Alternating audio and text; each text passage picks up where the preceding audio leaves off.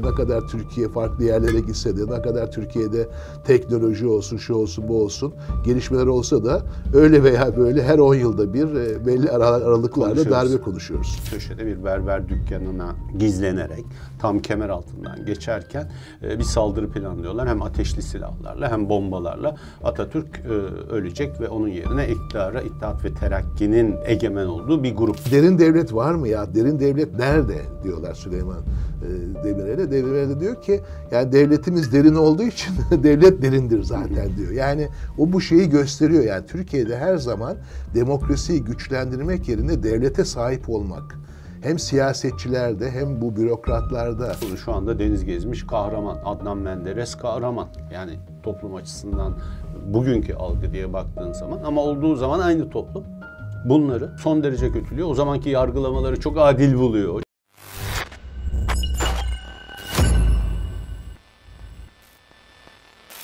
Fuat darbeler bitti. Darbe dönemleri sona erdi. Artık darbe konuşmayacağız. Nihayet Türkiye bu darbe işlerinden kurtuldu. Kendi gündemine döndü.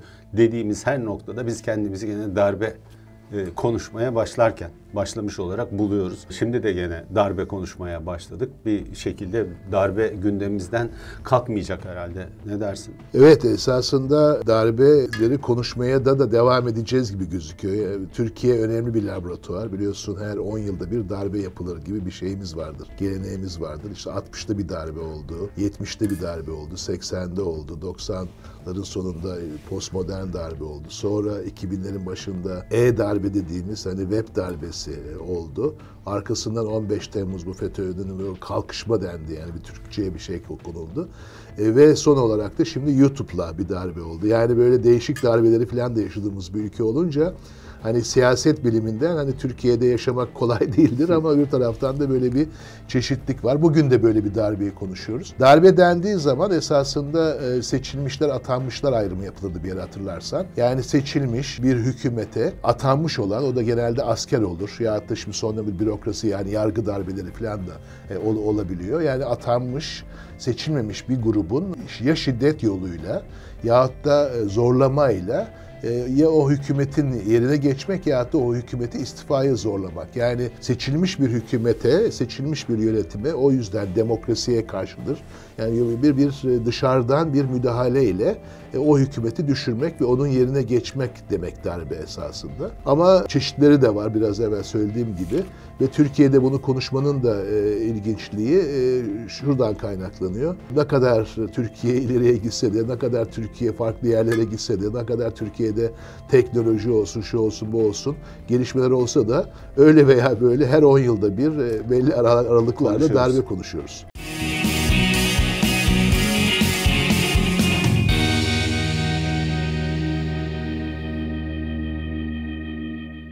Darbe var, bir darbe girişimi var. İkisini ayrılırsak genellikle darbe derken e, kastettiğimiz şey başarıya ulaşmış e, bir müdahale. Darbe girişimi derken ise yani girişim olmuş ama başarıya ulaşamamış bir şey. Bu ikisi de ama gündemi belirliyor. Darbe başarıya ulaşamamış darbe girişimi derken aklıma hep Levent Kırca'nın parodileri e, geliyor. Hatırlarsın hala iz- izlemeyenler de varsa hani YouTube'da bir yerlerde vardır. Böyle medya çeşitlenmiştir. İşte onlarca televizyon, yerel televizyon hatta yüzlerce, yüzlerce radyo olmuştur. Tabii darbe dediğin şey tek bir radyo, tek bir televizyon var. Oraya bir asker çıkar Türkiye'de konuşma yapar. Biz el koyduk der. İş biter yani. Bu kadar e, darbedir Türkiye'nin genel algısı. Tabii Levent Kırca'nın parodisinde hatırlarsın. Şimdi adam diyor ki bütün orduyu dağıttık diyor. Yüzlerce televizyon. Her televizyonu kontrol edeceğiz. Zayıfladık. Her radyoyu kontrol edeceğiz. Elimizde adam kalmadı. Bütün bunların sonunda da hani darbeyi yapar. Bir televizyon kanalına çıkar. Bulur bir tane. Tam konuşurken vıt, reklamlar diye bir şey girer ve e, bir anda e, Zor- zor- lanet olsun darbe Evet, falan yapmıyorum diye. Son zamanlarda ülkede işler pek iyi gitmiyordu. Sivil yöneticiler koltuk sevdasına kapılmışlardı. Bizi izlemeye devam edin. E, Ama işte kaçar. bu biraz e, sonra da konuşacağız. Darbeciler de e, bunu bildikleri için değişik yöntemlere de gidebiliyorlar. kullanıyorlar. Benim bu darbe baş yani darbe girişimi dediğim şey daha az konuşulan bir şey belki Türkiye'de ama ilk üzerinde duracağım ve belki hatırlatmakta da fayda var. Atatürk'e karşı İzmir yapılan İzmir suikastı ve darbe girişimi. Aslında benim bildiğim Cumhuriyet tarihindeki en önemli ve ilk darbe girişimi böyle bir darbe girişimi ve Atatürk'e suikastle eşleniyor. İzmir suikasti e, diye geçiyor. İşte Cumhuriyet'in ilk yıllarında terakki, etki, ittihat ve terakkiciler yani bugünkü adıyla Birleşme ve İlerleme grubu diyelim ki bir parti kuruyorlar ama parti sonradan yasaklanıyor. Bunlar bağımsız olarak devam ediyorlar milletvekillerine fakat mevcut Cumhuriyet ve Atatürk iktidarına da karşılar ve alttan alta çalışıyorlar gibi böyle bir süreci ve bu sürecin bir aşamasında eski iddiatçılar İzmir'de Atatürk'ün İzmir seyahati sırasında işte köşede bir berber dükkanına gizlenerek tam kemer altından geçerken e, bir saldırı planlıyorlar. Hem ateşli silahlarla hem bombalarla Atatürk e, ölecek ve onun onun yerine iktidara İttihat ve Terakki'nin egemen olduğu bir grup geçecek. Plan budur. Ve bu bunu aslında Türkiye'de ben Kemal Tahir'i çok severim. Hani pozisyonu itibariyle değişik e, ideolojileri vardır ama Kurt Kanunu romanında bunun arka planını çok güzel anlatır eksiğiyle doğrusuyla e, ama hani Türkiye'de siyasetin romanını yazan önemli adamlardan biridir. Hatta belki birincisidir. Evet, Çünkü evet. çok fazla yapılan bir şey değil. Orada da bu arka planı anlatır. Tam suikastin bir gün öncesinde suikasti planlayan Lazistan mebusu diye geçen Ziya Hurşit ve İzmir'e gelir. Otele yerleşir. Her şey yolundadır. Fakat orada bir spekülasyon var. Ya tesadüfen birisi ihbarda bulunur, bir konuşmaya tanık olur ya da aslında istihbarat teşkilatı bunu anlar. Bir başka komplo teorisi de Atatürk bunları tasfiye etmek için bunu haberdardır ve tasfiye etmek için son ana kadar bekler ki suçüstü yapsınlar. Gerçekten de tam suikaste bir gün kala e, polis müdahale eder, Ziya Uşit'i tutuklarlar. E, hemen arkasından meşhur İstiklal Mahkemesi İzmir'e gönderilir. Bunlar çok yetkili mahkemedir. Orada çok fazla adamı toplar, 15'ini asar idam eder. Döner Ankara'ya gelir. Ankara'da da orada gene bir dava açılır. Orada da dört kişi idam eder. Kazım Karabekir gibi İstiklal Savaşı'nın önemli komutanlarından biri dahil tutuklanır. Hatta İsmet İnönü de bu darbeye bir şekilde buluş bulaşan insanlardan biri gibi adı geçer, tutuklanacaktır neredeyse Atatürk araya girer, onu engeller ama ilk hani darbe girişimi aslında bizim az konuştuğumuz ama Türkiye'deki darbe geleneğinin en kökeninde bu İttihat ve Terakki döneminden kalan girişim var. Başarısız bir girişim.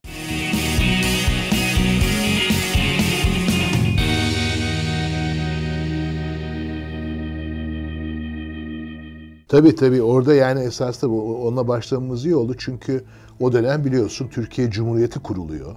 Bir İstiklal Savaşı'ndan sonra kuruluyor. Fakat yine de o kurulma aşamasında devlet içinde e, iki grup yani yönetenle onun hayır ben bu yönetim şeklini beğenmiyorum deyip müdahale ederek işte, işte bu darbe demek oluyor. Yani başarısız olabiliyor ama olduğu zaman da darbe oluyor. Mesela e, bunun en önemli başlangıç noktası demokrasi ve seçimler de olduktan sonra artık yani halkın seçtiklerinin Türkiye yönettiği temelde bir e, askeri müdahaleyle darbe de Türkiye'ye örneğine baktığımız zaman işte 60'ta bu oluyor. Yani Adnan Menderes belki iyi yönetemiyor ama orada bir darbe yapılıyor ve başarılı oluyor ve o asker o darbeyi yapıyor. Askerin hiyerarşisi içinde.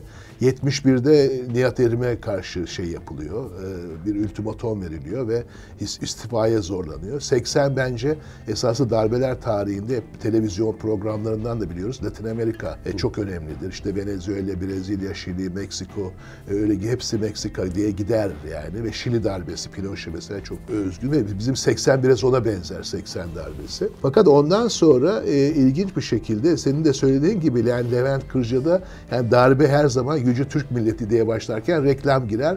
Yani darbeyi yapmak zorlaşıyor gibi olur.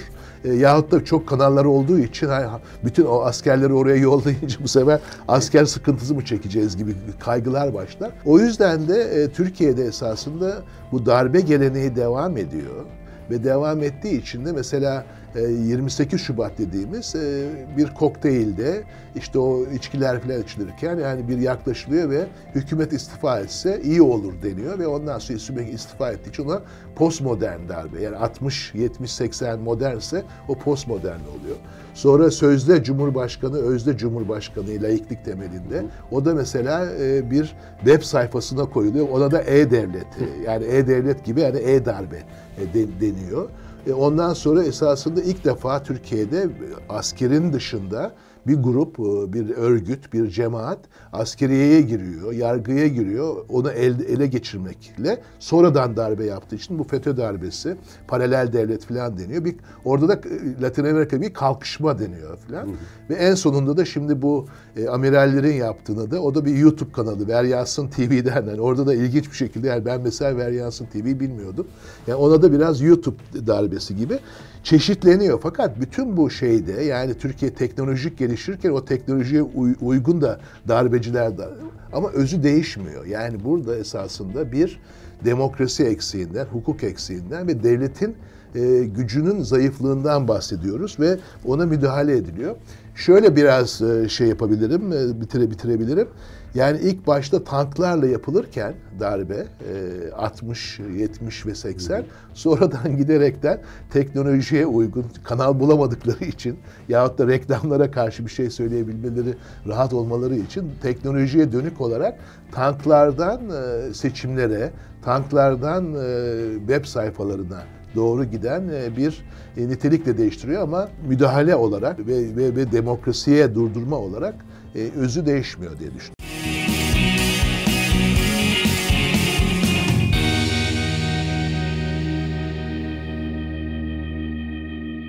Sen anlatırken aklıma şey geldi işte bu hani Levent Kırca parodisini söyledik. Son 15 Temmuz darbe girişiminde de CNN'de bir canlı yayında böyle askerle televizyon yöneticisi E, işte aslında. böyle pazarlığı, konuşması filan canlı yayında bayağı yani aşağı yukarı gerçek oluyordu. yani Levent Kırca'nın söylediği e, karşılaştık. Bir taraftan bakarsak iki tür yani bir doğrudan müdahale o müdahil olanın iktidarı ele aldığı darbeler var. Türkiye'de iki tane var böyle. Biri 27 Mayıs, biri 12 Eylül. Bir de e, müdahil olanın iktidarı o değil şu yönetsin dediği darbeler var. 12 Mart bir muhtıran diyor ki sen yönetme sen yönet işte o sırada başka bir hükümet kuruluyor. Teknokratlar e, filan gibi. Senin dediğin işte Erbakan o y- 27 Şubat'ta Erbakan yönetmesin işte şu yönetsin diye bir müdahale var. 28 Şubat'ta oluyor. 28 Şubat pardon. Ama 27 Şubat'ta söylüyorlar yani artık olacak diyorlar. Yanlış söylemiyorsun güzel hocam. Teşekkür ederim. Dolayısıyla bir e, de öyle şu yönetsin bu yönetsin işte Cumhurbaşkanı şu olsun bu olmasın diye 27 Nisan doğru söyledim değil mi o? 27. Y- O o tür bir e, ikinci Özde şey layık, var. sözde layık. Bir de yani gene az bilinenlerde aslında iki tane Türkiye'de hakikaten e, darbe var bu anlamda başarıya ulaşmış ve çok ciddi olarak iktidar ya el koyma anlamında. Biri 27 Mayıs. e, Biri de 12 Eylül. 27 Mayıs'tan sonra gene az bilinen bir şey var. Tabii o senin dediğin mücadeleler devlet devam ediyor. 27 Mayıs'tan sonra da o mücadele e, şöyle artmaya başlıyor. Bir grup asker ve bir grup şey e, 27 Mayıs'ın aslında amacına ulaşmadı. Çünkü 27 Mayıs'tan hemen sonra işte AKP CHP e, pardon AKP CHP dedim doğru dedim aslında. O zamanki Adalet Partisi ile Cumhuriyet Halk Partisi koalisyonu kuruluyor bugünkü gibi filan. Ve bu darbe amacına ulaşmadı. Biz tekrar el koymalıyız diyen bir grup e, oluşuyor ve işte albay bunların başında e, geliyor. E, Harp Okulu Komutanı Albay. Bir girişimde bulunuyorlar. O girişim başarısızlıkla sonuçlanıyor ama görevini iade ediyorlar. Sonra e, gene e, aynı albay Talat Aydemir ve Cumhurbaşkanlığı Muhafız Alayı Komutanı Fethi Gürcan birlikte e, yine bir e, mücadeleye kalkıyorlar. O mücadele ilk başta işte ordu içerisindeki atamalarla filan başlıyor ama sonunda bir darbe girişimi olabilecek bir şey yok. Bütün Kara Harp Okulu öğrencilerini alıyorlar. Cumhurbaşkanlığı Muhafız Alayı Komutanlığı'nın şöyle bir önemi var hocam. Şimdi e, öyle değil, bugün öyle değil ama orada o köşkün içerisinde kuvvet komutanları ve Cumhurbaşkanı oturuyor. Cumhurbaşkanlığı Muhafız Alayı Komutanı da asker. Dolayısıyla hani Cumhurbaşkanı şeyin elinde aslında. Yani bütün kuvvet komutanları orada, Muhafız Alayı Komutanı da asker. E, e, Cumhurbaşkanı da orada yani Celal Bayar o dönem diye e, düşün yok diye düşünürsek Cemal Gürsel özür dilerim. Dolayısıyla o ikisini kalkışıyorlar ve bayağı e, esir alıyor, hükümeti esir alıyor Fethi Gürcan, Muhafız Alayı Komutanı. Talat Aydemir'le birlikte hareket ediyorlar. Hikayeyi uzutmayayım. Sonunda İsmet İnönü'nün ağırlığı koyuyor. İsmet İnönü ağırlığını koyuyor. Çünkü orduda çok ağırlığı olan bir adam İsmet İnönü. Mareşal ünvanını taşıyor falan.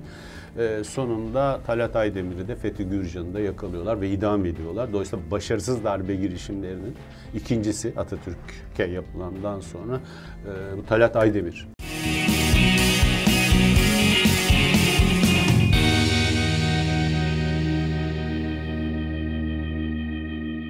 Darbelerin e, niye sık sık olduğunu gösteren e, gösteren bir örnektir. İşte 12 Mart öncesi 8 Mart gibi falan konuşulur. Şimdi işte 15 Temmuz'da da öyle bir şey oldu. E, fakat burada niye böyle oluyor diye sorduğumuz zaman yani niye bu kadar Türkiye değişirken, kentleşirken yani işte bir sürü şey konuşuyoruz, Z kuşakları konuşuyoruz değil mi? Yani ekonomiler konuşuyoruz, orta sınıflaşma vardı. Hala darbeler oluyor. Burada esasında onu da analım. Süleyman Demirel'in Allah rahmet eylesin e, çok güzel bu darbeler niye sık sık olurla ilgili bir açıklaması vardır. E, çünkü darbeler niye olur da bir bazen işte Amerika'ya referans veririz. CIA ile ilgili bir program yaptık. Yani CIA'nin hakikaten Amerika Türkiye'deki darbelerin başka yerdeki işte Şili gibi darbelerde rolü vardır. Bazen mesela darbelere bakılınca şimdi IMF yok ama yani ekonomik krizden sonra darbe olur ve IMF ile anlaşırsın. O bir şeyler yapar. İster onu yapamak için olabilir. Fakat hep bu devlet içinde olur bu. Yani toplumdan ziyade devlet içinde olur. O Süleyman Demirel'e soruyorlar yani bu Türkiye'de bu devlet içi deyince ve darbe yapınca derin devlet deniyor buna işte kavram olarak. Yani derin devlet var mı ya? Derin devlet nerede diyorlar Süleyman e, Demirel'e. Demirel de diyor ki yani devletimiz derin olduğu için devlet derindir zaten diyor. Yani o bu şeyi gösteriyor. Yani Türkiye'de her zaman demokrasiyi güçlendirmek yerine devlete sahip olmak hem siyasetçilerde hem bu bürokratlarda birincil olduğu için yani devleti korumak adı altında devlete sahip olmak. Bu devletin sahibi kim olduğu için sıra, sürekli sürekli bir e, darbe oluyor. Şimdi burada da son dönemlerde esasında e, Amerika'da mesela Trump'ta yaşadık. E, yani orada da dev, yani seçimi tanımayıp devlete sahip olmak gibi. E, bu yani devletin e, bir taraftan hani güçlü zannediyorsun ama ne kadar zayıf olduğunu da gösteriyor. Çünkü her darbe girişimi bir, bir grubun devlete sahip olabileceğini gö- gösteriyor. E, o yüzden de bu derin devlet, sivil darbe şeyinde altını çizmek lazım. Önemli olan e, burada esasında yani devletten ziyade demokrasi, ekonomi, evet. toplumsal birlikte yaşamayı ne kadar güçlendirirsek zaten öyle dönemler var darbe olmuyor sonra buralarda sorun çıkınca o darbe olasılığı ortaya çıkıyor. Yani devletten ziyade demokrasiye, hukuka ve adalete bakmamız gerekir.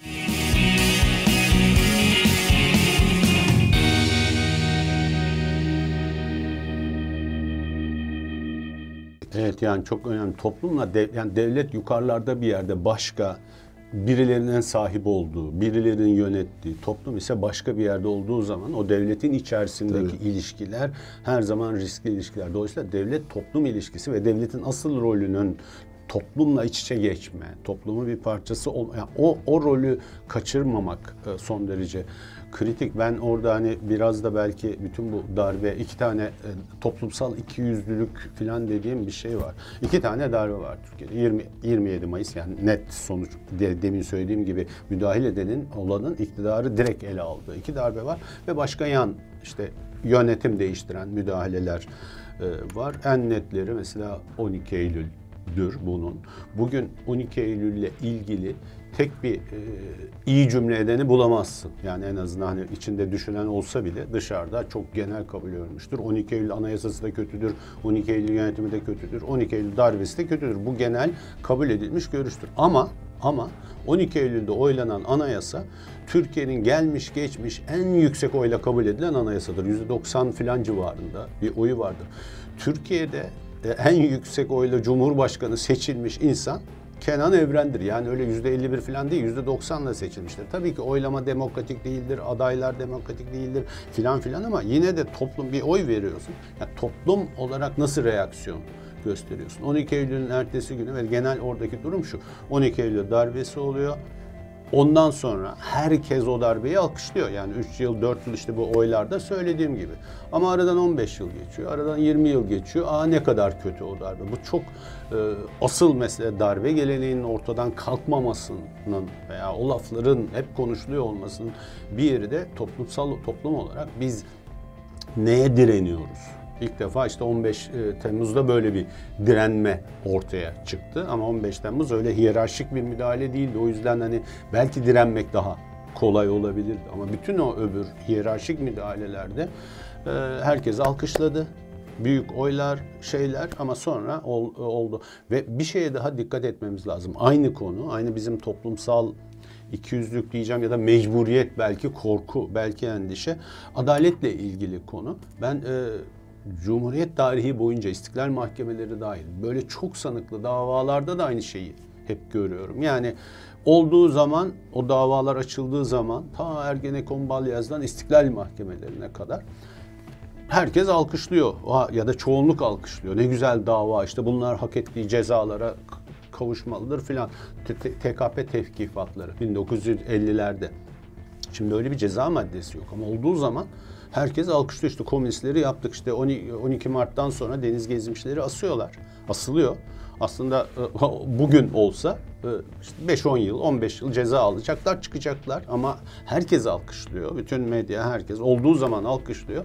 Ama aradan bir süre geçiyor. Herkes ay ne kadar adaletsiz. Ne Yassıada.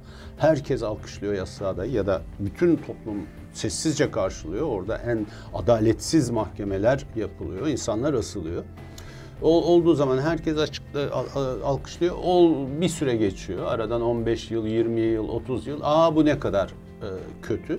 Bu da e, son derece dikkat etmemiz e, gereken bir konu. Şu anda deniz gezmiş kahraman. Adnan Menderes kahraman. Yani toplum açısından bugünkü algı diye baktığın zaman. Ama olduğu zaman aynı toplum bunları son derece kötülüyor. O zamanki yargılamaları çok adil buluyor, çok anlamlı buluyor. Dolayısıyla bizim çok dikkatli e, olmamız lazım. Yani toplumun e, sahip çıkması, demokrasiye kendine sahip çıkması ve bazen otoritenin karşısında durabilecek bir e, ses verebilmesi e, çok kritik.